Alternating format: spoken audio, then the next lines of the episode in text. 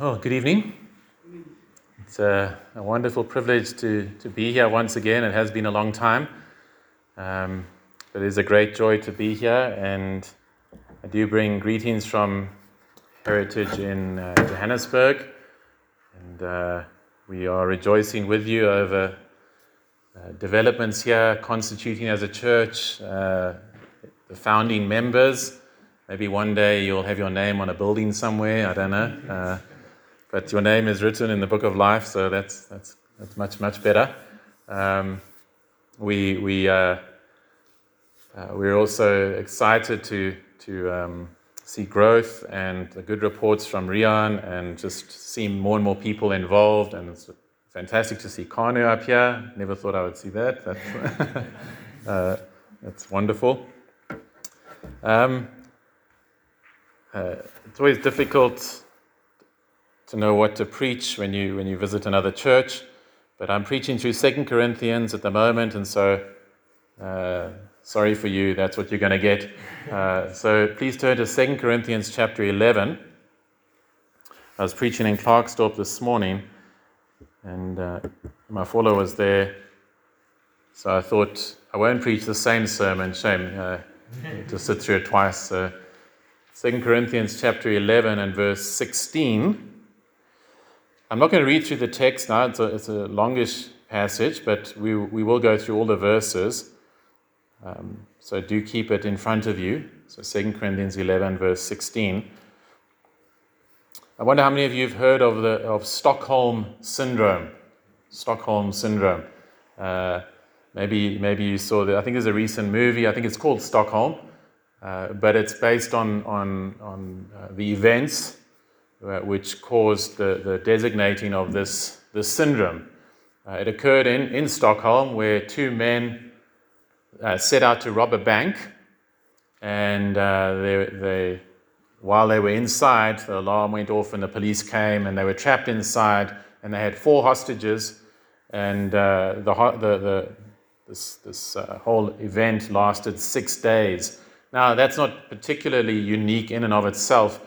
What was unique that, that uh, resulted in this whole syndrome being, being uh, designated was that the people who were hostages uh, began to care deeply for their captors.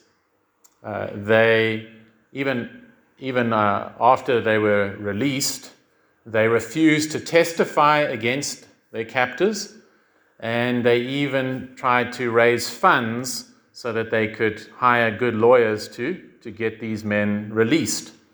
Uh, the, just to give you an example of, of what it was like, even when threatened with physical harm, the hostages still saw compassion in their abductors.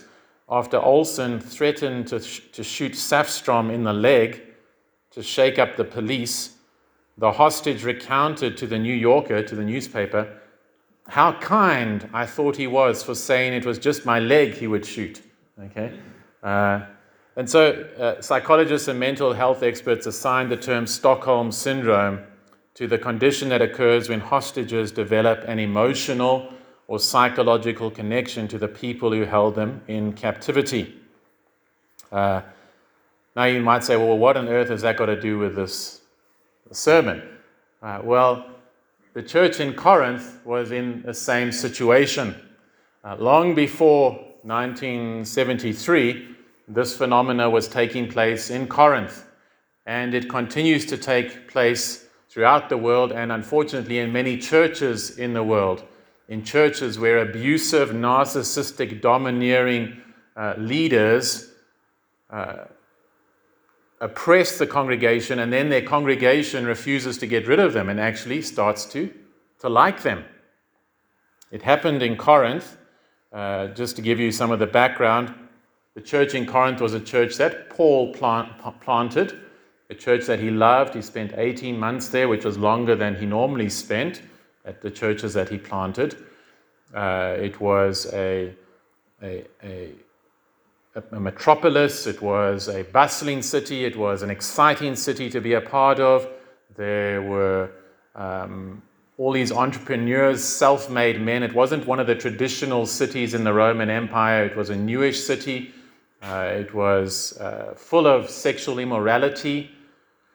Uh, it, it had many pagan temples all over the place, and it was into this milieu, into this setting, that Paul plants a church. And uh, unfortunately, as you, you and I, I hope you know this, when the Lord saves you, unfortunately, you don't suddenly stop sinning and you're not suddenly perfect.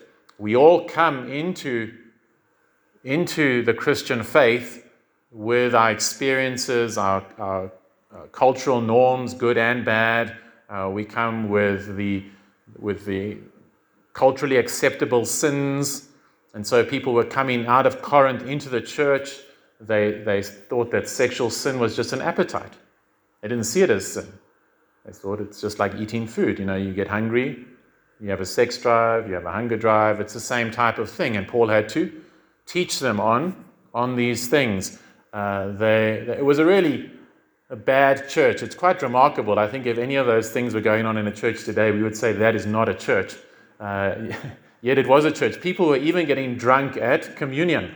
Can you imagine that? Um, and yet Paul still, anyway, that's an argument to say they used real wine, anyway, by the way.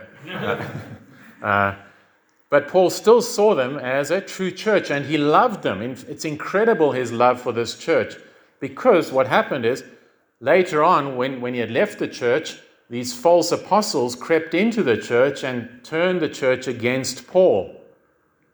They accused Paul of, uh, of being a thief, they accused him of being a liar, they attacked his eloquence, they said he's a bad preacher. Uh, he wasn't a, a, sophist, he wasn't a, uh, an eloquent rhetorician. They were looking for someone who could just sound impressive. Uh, they also said he was ugly. They said his bodily presence was contemptible. Okay, obviously they were very smooth and sophisticated. They also said he suffers. He can't be an apostle. He can't be a man of God because look how much this guy suffers. You know, you you telling me this is the apostle to the Gentiles, chosen by Jesus Christ. Look at his life. It's a nightmare. Look at his body. Look how ugly he is. Look what a failure his life is. At all the problems he has. He can't be a man of God. And so, Paul in 2 Corinthians, which is a really fascinating and unique epistle, it's not like any of the other epistles in the Bible because it's, a, it's very autobiographical. Uh, maybe as a young Christian, I remember reading some of Paul's letters and I used to think, so this guy maybe a bit arrogant. I remember that as a young Christian. I, you know, it sort of came across like that to me. Uh, as I grew, though, and especially through studying Second Corinthians, you see the exact opposite. You start to see the heart of this man, how much he loved Christ, how much he loved people, how much he loved the churches that he planted. And he put up with so much from these Corinthians. And unfortunately, they were seduced by these false teachers and they were oppressed by them, as we will see as we go through the text. So look at verse 16. Uh, Paul says, I repeat, let no one think me foolish. But even if you do, accept me as a fool, so that I too may boast a little. If you look down at verse 1, he starts off this section saying, I wish you would bear with me in a little foolishness. Uh, so uh, he's saying to the church, please bear with me, I'm going to behave in a foolish way. Um, I, I, I, what Paul is getting at here is that he's going to now talk about himself. He's going to talk about his own experiences because that's what was impressive to the Corinthians. These false apostles that come in and they, they Paul tells us, they came with letters of recommendation, they came with their CVs and their qualifications and uh, letters of recommendation saying these guys are amazing. And uh, the Corinthians were enamored with this and taken in by this. Sure, look at this. Look at the degrees. Look where they studied. These guys are amazing. Where did Paul study? What's so great about Paul? Uh, you know, he doesn't have a wall full of degrees and diplomas and all of these things. Uh, they were taken in by it. So Paul says, Look, I'm going to behave in a foolish way now. Uh, and, and we'll see that he, it's very sophisticated what he actually does. But I think for us, some application is from Proverbs chapter 26, verse 4 and 5. Uh, Sola, well, the author says, Answer not a fool according to his folly, lest you be like him yourself And then the next verse says, Answer a fool according to his folly, lest he be wise in his own eyes. And so uh, there is a time uh, for God's people to respond in a foolish way, to expose the folly of others. And so you can use this in apologetics as well. I know people often use this to say, okay, uh, let's put Christianity aside. Let me take your worldview for a moment. There is no God, for example. How do you explain morality? How can you say anything is wrong? Uh, if you say it's a social construct, who says social constructs are right? Uh, if you say it's wrong to hurt people, who says that's wrong? I mean, what if someone enjoys hurting people? Uh, who says pain is a barometer of anything? Where do you decide all of these things? And so you're showing the foolishness of another person's position by taking that position yourself. And that's what Paul is doing here. He's going to speak as a fool.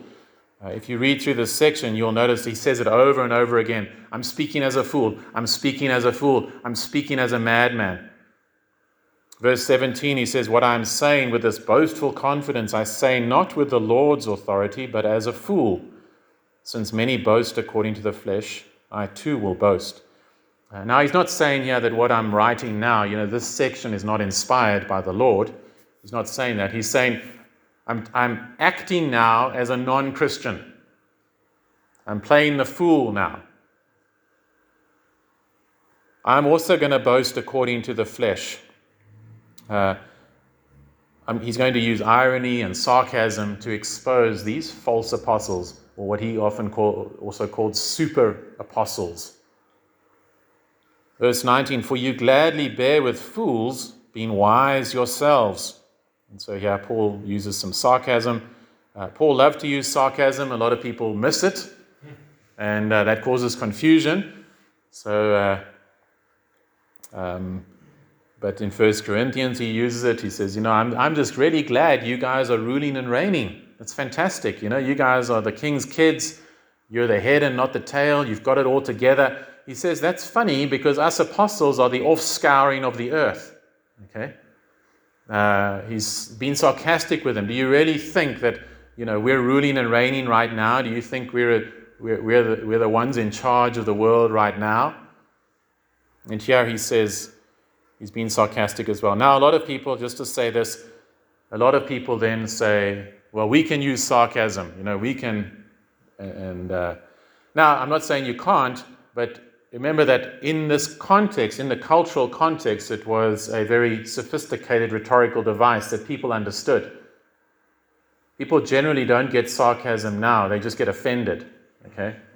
So be careful. Don't think, you know, they used it in the Old Testament and that, I'm going to also use it. Uh, sometimes we're just using it as a, a, cover to be nasty. Okay? So, so be careful. Use the, the culture in which you're in. Use the language that, that is helpful to reach people. It was a way that they, they spoke. Um, now, what is he saying here? They gladly bear with fools. They open the pulpit to these false teachers. Being wise yourselves. You know, you're so clever, Corinthians. You seem to have it all together. Uh, and not much has changed, isn't it right? Everyone thinks, you know, if you have an opinion, everyone needs to know about it. With social media, it's like it's, it's like a stream of consciousness. Just if I think something, whatever I think, everyone should know what I'm thinking. Uh, because I'm so clever and I'm so amazing, and it would be sad for the world not to know all the amazing things I'm thinking and what I'm saying and what I'm eating. And, uh, and that's the world that we live in. People are suddenly experts on everything. So, this is a parody. Don't take it seriously. I just read the headline. It was a sort of a fake newspaper article, so not real, don't worry. But this is the heading Hospital to replace doctors with parents who have done their research on the internet. Okay. That's just to get across the idea that we live in this world where everyone thinks they're suddenly an expert on everything. Now, am I saying that we should just naively believe the so called experts all the time? No, not at all. But here's the interesting thing people think that they're free and independent thinkers, that they don't have to listen to anyone, that they have all the answers. But the, what actually happens is that you don't become free and independent, you don't become a wise thinker You start to listen to fools who affirm your prejudices and cultural sins. You become a sycophant of some celebrity, some big shot that, that you get behind. The biblical model is one of humility. A little humility goes a, a long way. And so Paul says in verse 20, For you bear it if someone makes slaves of you, or devours you, or takes advantage of you, or puts on airs, or strikes you in the face. This is incredible. This is Stockholm Syndrome. You bear it, you take it. These false teachers came in and enslaved this congregation. They devoured them, took advantage of them, took their money from them, even hitting them in the face, even physically abusive. And yet they took it. Paul, who loved them, cared for them, he refused even to take a salary from them.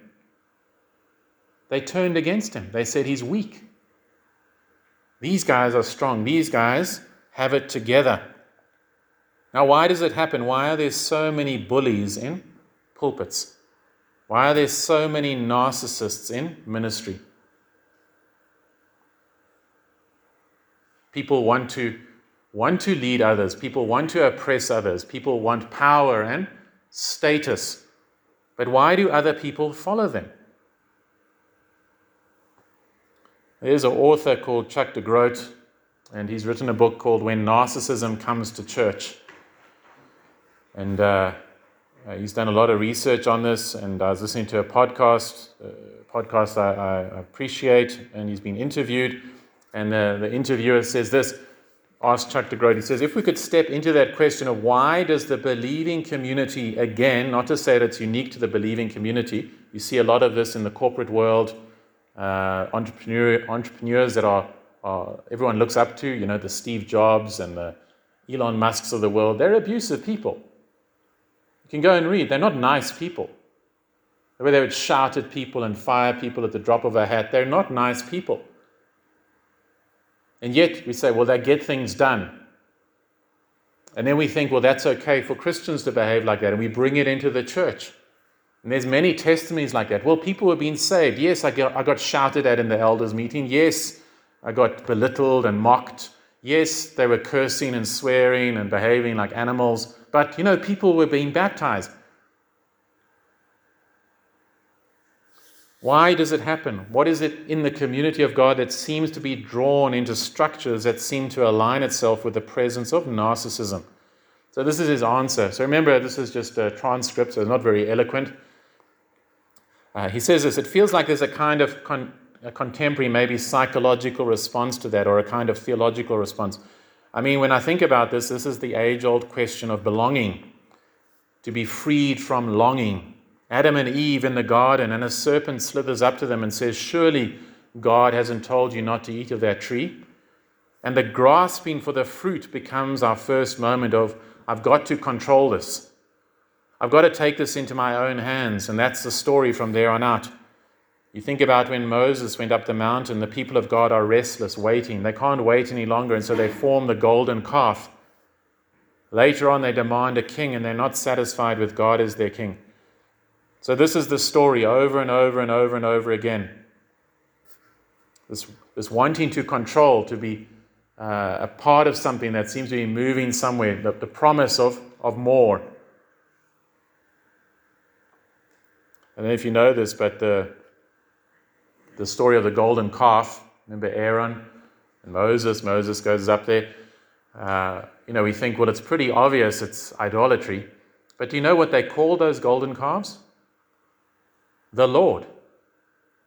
They said, This is the Lord who brought you out of Egypt. And Lord there is in capitals, it's God's covenant name. They actually sanctified their idolatry. They weren't denying that the Lord had delivered them, but they had changed what God was truly like and they disobeyed God. He then goes on to say that he likes the work of this author called Jerrold Post. He's written books on everyone from terrorists to Bill Clinton to Donald Trump. He's written about the mirror hungry narcissist and the ideal hungry follower. Okay, so the, the mirror hungry narcissist is the Those are the people that end up leading churches. They love themselves. Uh, remember Narcissus from Narcissus in Greek, Greek mythology. Uh, incredibly beautiful. And uh, he goes, he's thirsty one day, so he, he goes down to get some water at a pond and he sees himself in the water and he falls in love with himself. And uh, it's a fantastic story. And uh, you know, he just can't move away and he, he dies like that, okay? Because um, he, he, he loves himself so much. And so those are people, they don't need other people to affirm them. They are 100% persuaded they are right. They have all the answers. They have this grandiosity, grand ideas uh, that the world needs them. They are people of destiny. They don't care what other people say. They are confident, 100% confident in their view of themselves and their understanding of everything. But there's another group called the ideal hungry follower, also narcissistic. The ideal hungry follower is sort of like those little fish that attach themselves to larger fish. I'm sure you've seen that on sharks, you know, those little sucker fish, uh, remoras. So they're parasites that live off the, the big fish. He says they're drawn like moths to a, to a fire. Something about their insecurity demands that they feed off of another that they see as secure and powerful. You see what's going on here? Because why is it that these narcissistic pastors end up with massive churches? A lot of it's been exposed in America, but it continues here in South Africa. I've seen it on TV. I've seen these, this one guy, I think his church is in Bloemfontein, uh, but he has campuses all over the place. I've seen him shout at his sound guy because there's some problem, interference, in the sermon. Threaten him. You better get this right or you're out of a job. This is, he's, he's busy, you know, talking about the Lord and grace and forgiveness, and then shout it. And it's not as though, well, the next week his church is empty. People stay there. They take the abuse. They take this, this ungodly behavior.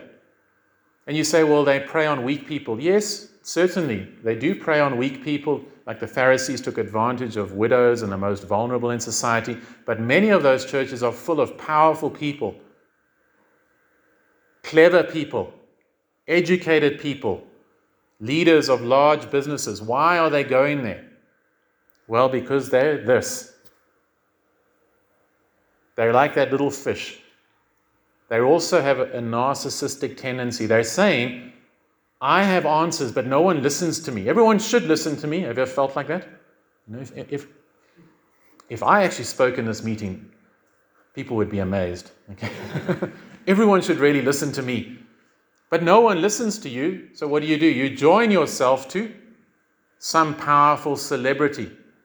You see this a lot in politics and in the business world and all of these things, but unfortunately in the church as well.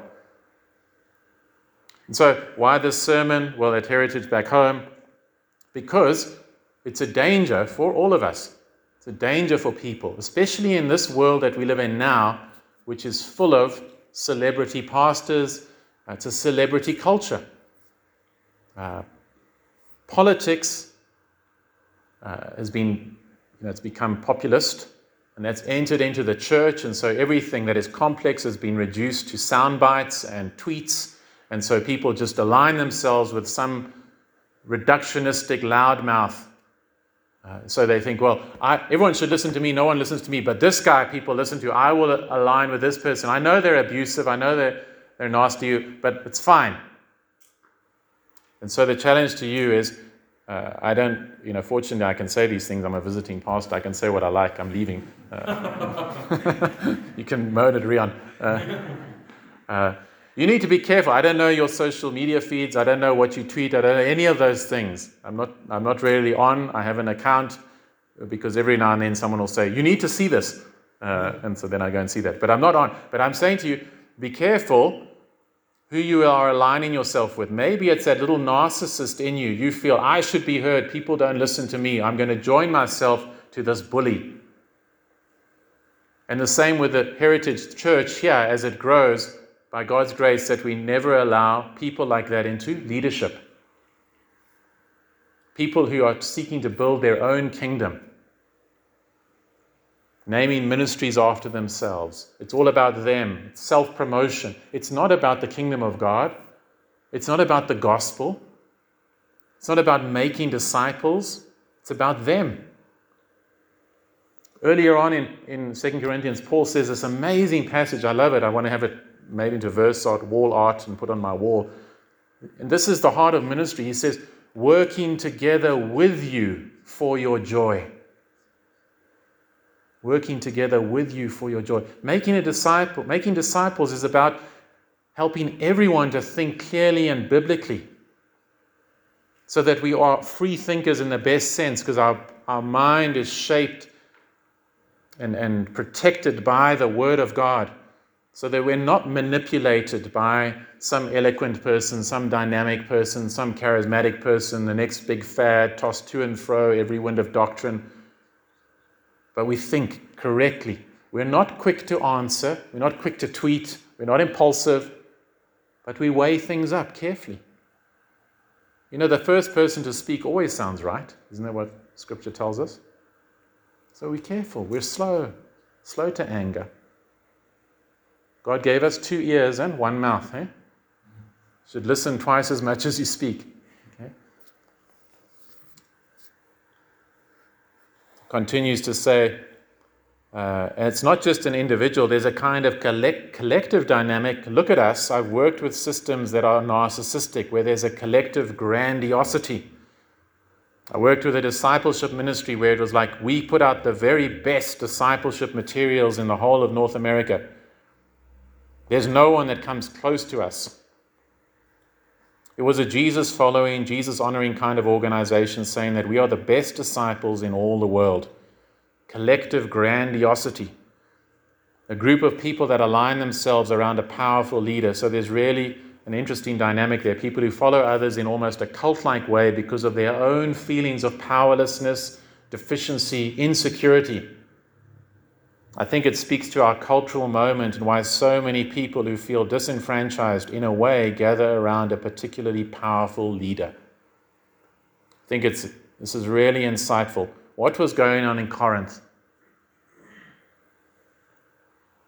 That's what happened. Their own narcissism, their own pride and insecurity, they accepted these false teachers, these abusive, narcissistic teachers who really were just displaying Corinthian culture.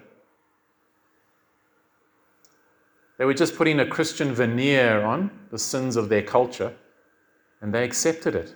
And that goes on today, unfortunately. And as he says here, it's not just individuals, churches, organizations do it this idea, you know, we're, you know, we're actually the best church. We're the best church in Potchefstroom. We're the best church in South Africa. We're the, you know, we have the, the best discipleship material. I'm sure you're a wonderful church, okay? But if you ever start thinking we're the best church or we're the this or that, or you have some sort of grandiose ideas, stop it. Okay? we're sinners saved by grace. I love, I love being in ministry. Uh, there's a book that I read a while ago, Simon Sinek. He wrote a book, you know, on why, why, why businesses exist. And so one of the fundamental things, if you're an entrepreneur, is why do we exist? And I love it because I don't need to spend a lot of time. Why am I a pastor? Why does a church exist? We exist to make disciples, to glorify God by making disciples. It's fantastic. Every morning I wake up, I know what I have to do. Matthew 28 Go and make disciples of all nations, teaching God's word, baptizing people. It's simple. We seek to do that the best that we can. There's ways we can improve. We have blind spots, all of those things. But uh, don't be full of pride, grandiose ideas. Don't be like the Corinthians. Paul says in verse 21 To my shame, I must say, we were too weak for that. Notice the irony there you know, I'm sorry, we, I'm sorry I wasn't, I wasn't willing to hit you in the face. You know, I'm sorry I didn't oppress you. But whatever anyone else dares to boast of, I'm speaking as a fool, there you see it again. I also dare to boast of that. Are they Hebrews? So am I. Are they Israelites? So am I. Are they offspring of Abraham? So am I. Uh, they were obviously boasting about their ethnic pedigree, uh, you know, that they're real Hebrews and Israelites, all of these things. And Paul says, well, so am I. And then, here's the real issue, verse 23. Are they servants of Christ? So here's the real issue. It's a, it's a sort of technical phrase for an apostle. They were saying Paul is not really an apostle, he's not really a servant of Christ. They are the true servants of Christ. Now look at what Paul says I am a better one. I am talking like a madman. Okay? Speaking as a fool, I'm speaking as a madman, literally out of my mind. Okay? Because he doesn't want to do this. And then look at how he defends himself with far greater labors. So, what he does now is brilliant. He undermines their boasting, the boasting of these false teachers. Uh, he turns their boasting on its head. He subverts the Corinthians' obsession with the external, with prestige, with luxury, with status and comfort. He begins to boast but he doesn't boast in the things people normally boast about. He begins by boasting in his labors. And the word labor here is the word that is used for physical labor, okay? manual labor. Now, if you know anything about the Greek world and Greek philosophy, you would know that was frowned upon. The ideal, the, the Greek philosophers uh, studied or, or taught this, this idea of eudaimonia, the good life. How do you achieve the good life? And they said, well, the first thing is you need to be free from physical work. You want to have a really good life, you need to be free from physical work. That's for other people, that's for slaves to do. Remember when Paul comes to Athens in Acts chapter 17, the scripture tells us the people just sat around doing nothing except listening and talking. That was the ideal. You've arrived when you can just sit around and do nothing and just philosophize. and Paul begins to say, You know why I'm so great? Because I work with my hands. You know why I'm a great apostle? Because I work with my hands. A shameful thing in that culture. And I want to say, unfortunately, it's becoming a shameful thing in South Africa. People look down on physical labor. Everyone wants the white collar job.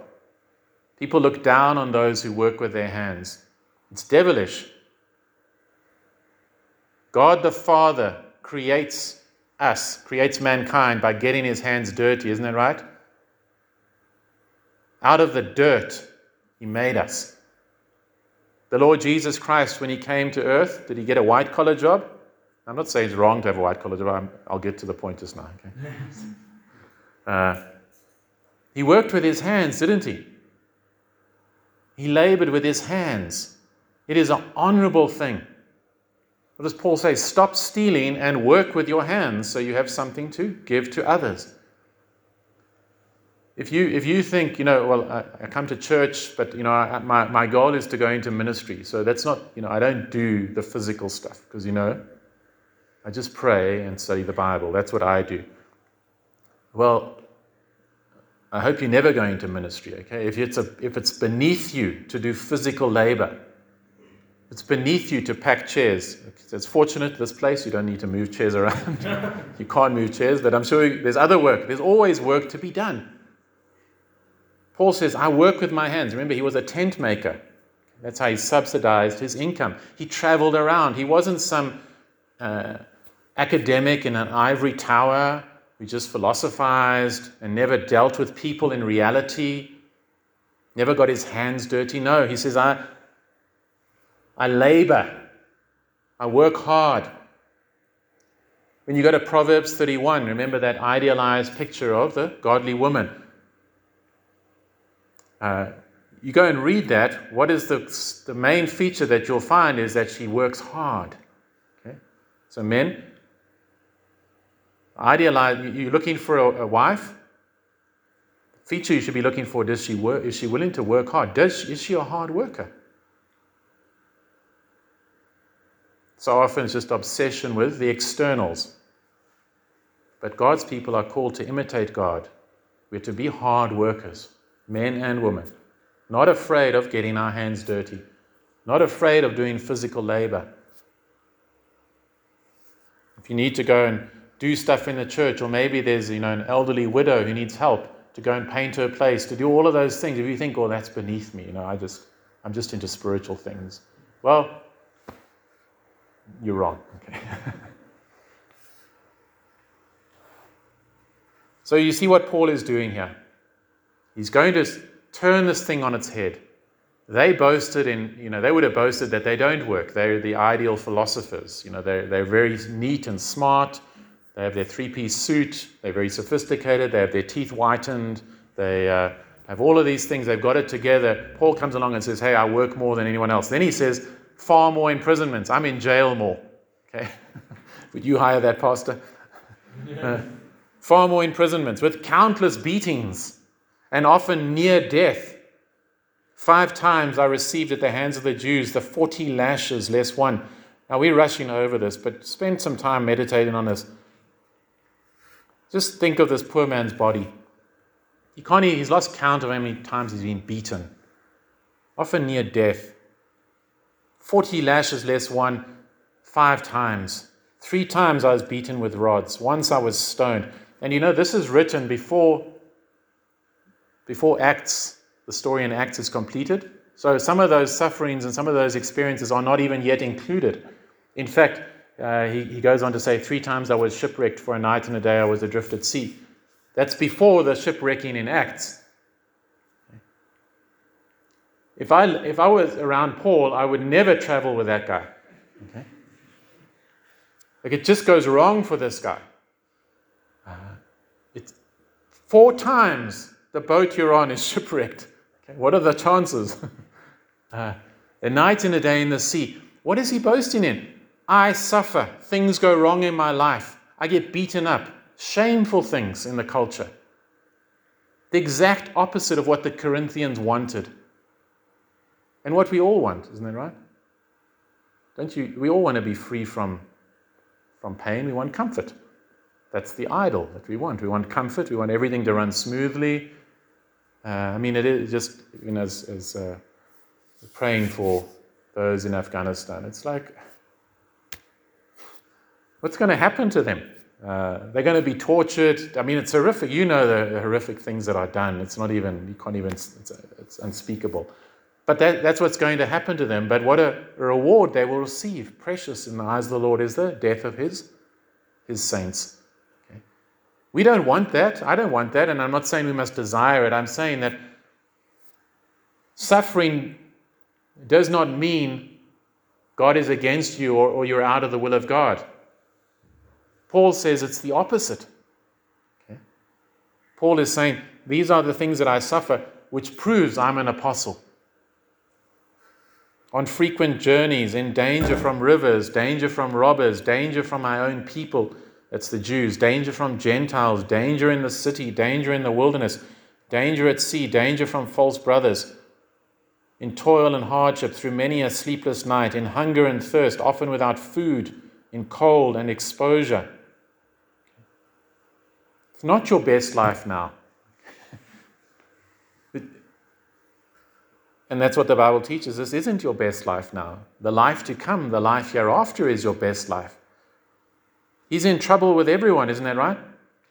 Danger from his own people, danger from Gentiles, danger from false brothers.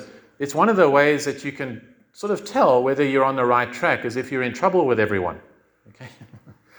if you're just getting flack from one side, you know, the liberals hate me, or the conservatives hate me, well, you're probably wrong. If they're both hating you, well done. Okay?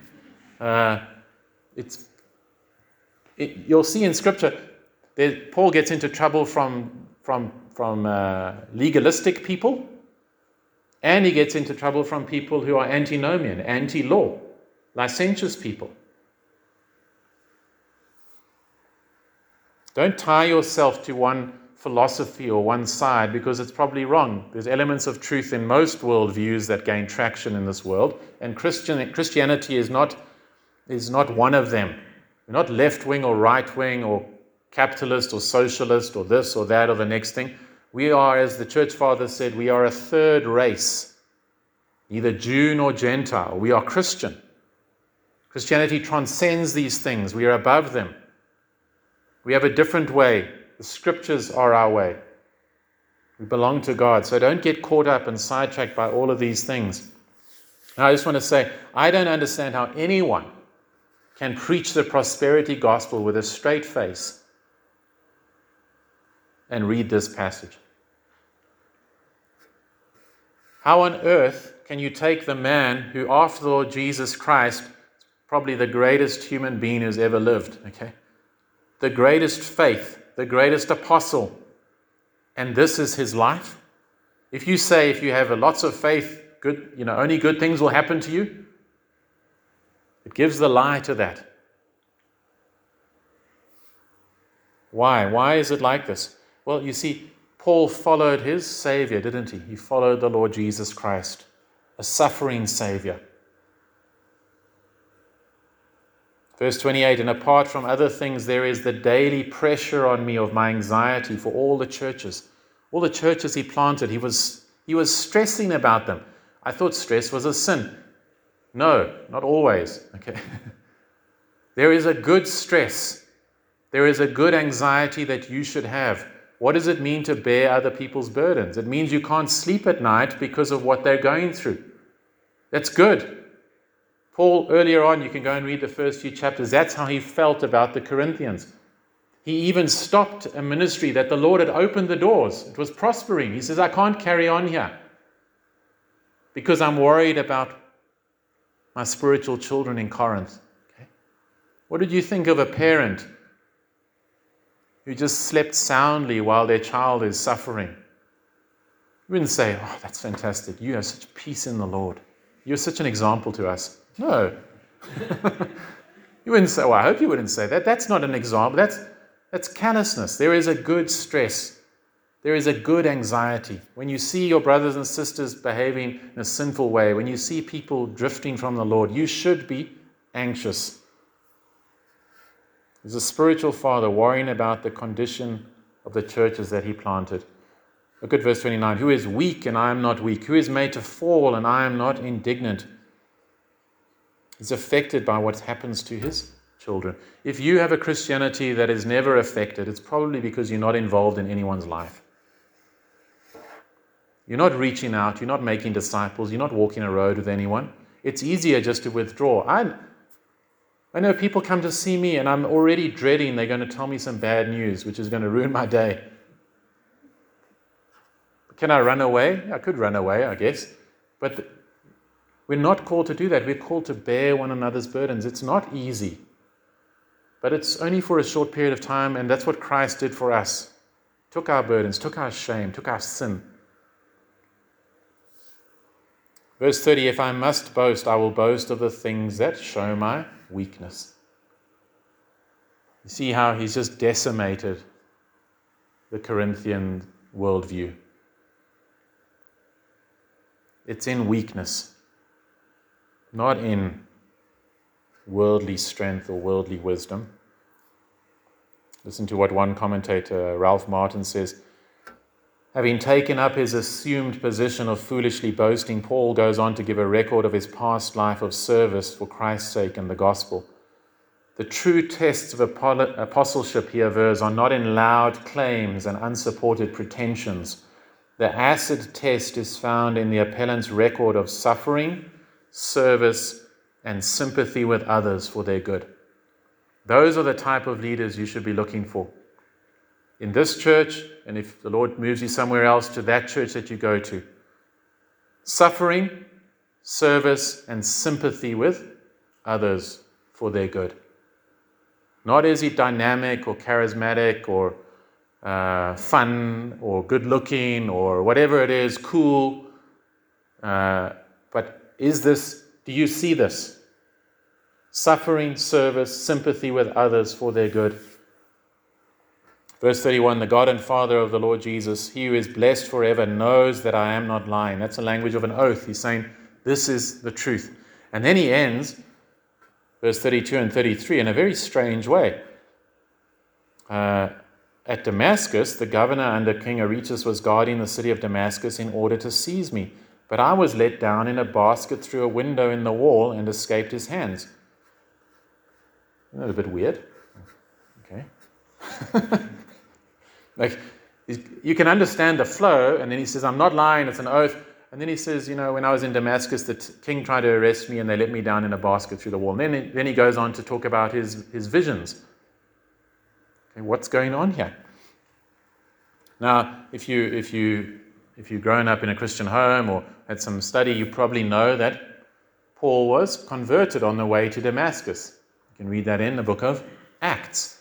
And so he's converted there, he's blinded, he goes into Damascus, and Ananias comes to pray for him. And uh, the Lord says, You know, I want you to tell him how much he's going to suffer for me. Isn't that great? On your first day in the job. like, You're going to suffer a lot for me, Paul. But I love that the Lord does that. He never lies to us. Eh? Um, it, is, it has been given to you uh, not only to believe, but also to suffer. Okay? The gift of faith and the gift of suffering. If you want to follow me, you must take up your cross and die. You, you want to gain life, you must lose life. The Lord never lies about the fact that we will suffer. So, what is going on here? Paul is really ending by saying, I want to give you the paradigmatic example of how weak I am. It's stuck in Paul's mind, probably because it's so closely linked to his conversion. It's the first experience he has. He's there in Damascus, starts sharing the gospel. The king wants to, wants to get rid of him, and so he, he escapes. In a basket. He's the first basket case. Okay.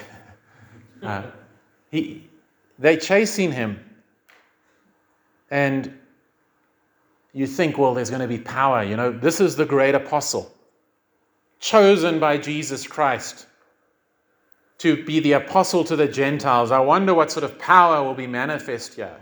Quickly, guys, hide me in a basket and lower me down the side of a wall. Isn't that the height of weakness? How pathetic on a human level. And that's what he's saying. It reminds me of, of uh, the Gospels. You know, there were quite a few times they tried to kill Jesus. You can go and read that. They tried to push him off the end of a cliff. You remember that? Uh, they try to stone him. If you, if you weren't familiar with the Gospels, you didn't know what was going to happen next, but you had a certain paradigm, you had a certain understanding of Christianity as triumphalistic and power, you might say, oh, they want to kill Jesus. I wonder what's going to happen now. Let me get some popcorn. This is going to be good. Uh, I wonder what he's going to do. Uh, some, some power stuff here. Open the earth, swallow them up, fire from heaven, vaporize them. What does he do? The Bible says he escaped. Weakness, humanly speaking, he escapes. Paul escapes. Now, what does that say? It's through weakness. Now, it's not moral weakness. So don't take this weakness to be, a, you know, it's okay to sin. Paul nowhere in that list said, you know, I'm, I just sin a lot and I'm just weak. There's nothing to do with sin. Okay? Uh, God remembers that we're dust, and if you're, you're battling with sin, then, then speak to someone. There is grace, there is forgiveness, there is hope. But that's not the weakness that we boast in. Okay? It's become trendy to boast how, you know, I'm just really bad. Yeah, I'm, I'm and you'll notice, though, this is the interesting thing. You'll notice that nobody ever says, Well, I'm just a really bad racist or I'm just a really bad pedophile. Nobody says that. It's trendy sins that you can confess, that it's cool to confess. I'm just a proud person. Um, I battle with pride, and everyone's like, oh, shame, that's terrible. What's going on here? Uh, it, it's, that's, not, that's not turning from sin. That's not, you're just seeking approval from others. Paul never is talking about weak, moral weakness. There's never a license for that. There's never a license for sin. Nor is he talking about intellectual weakness. To say, well, we don't need to think or we don't need to study, we don't need to learn. It's the way God's kingdom works. It does not work through oppression and domination, pomp and ceremony.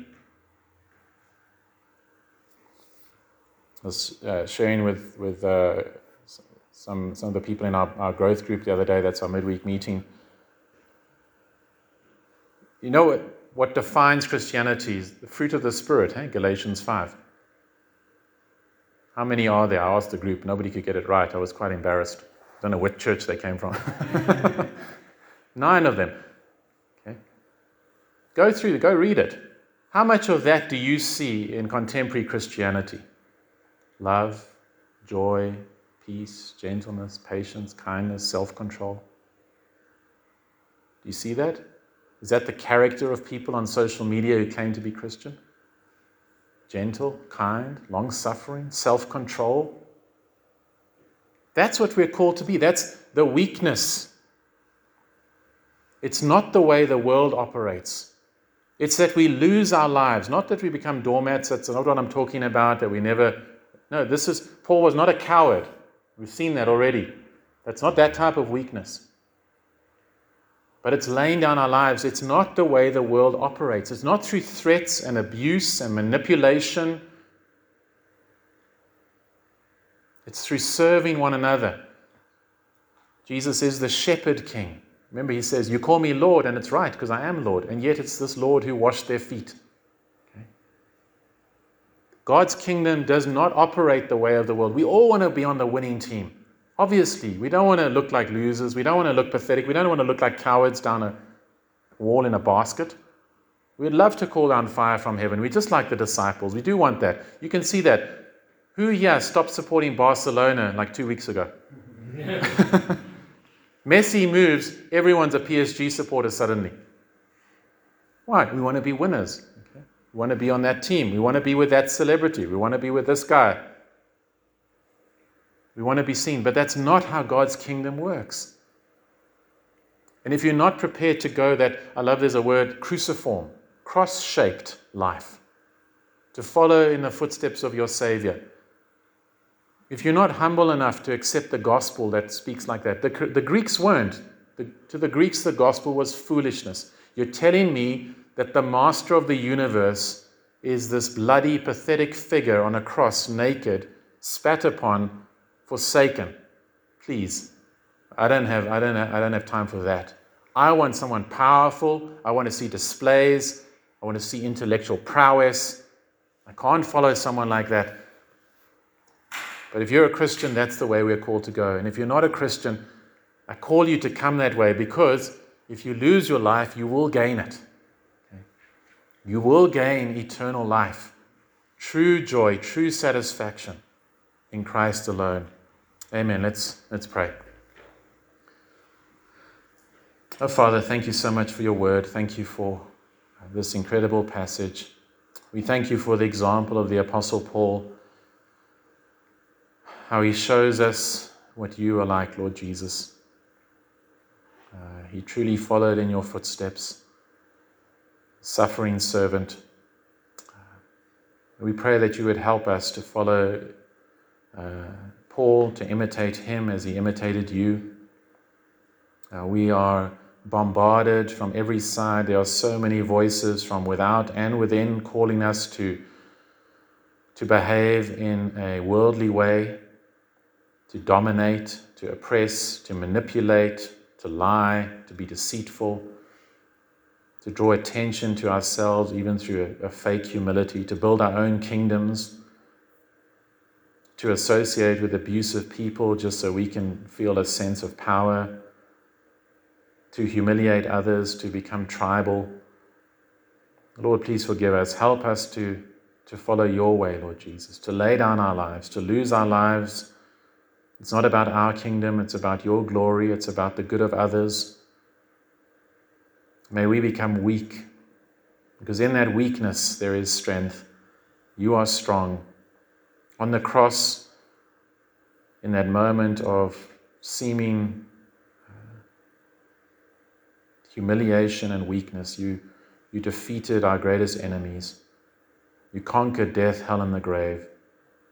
And so, Lord, you've called us to go this way. It is your economy, not the world's economy. It is your way of doing things. And so, please help us. Please keep us. We pray for this church here. Thank you so much for Heritage Potchefstroom and the work you're doing here.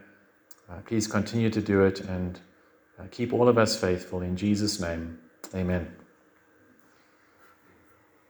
I'm going to close with a, there's no closing hymn. I'll close with a benediction from Revelation chapter 1. Grace to you and peace from him who is, and who was, and who is to come, and from the seven spirits who are before his throne, and from Jesus Christ, the faithful witness, the firstborn of the dead, and the ruler of kings on earth. To him who loves us and has freed us from our sins by his blood, and made us a kingdom, priests to his God and Father. To him be glory and dominion forever and ever. Amen.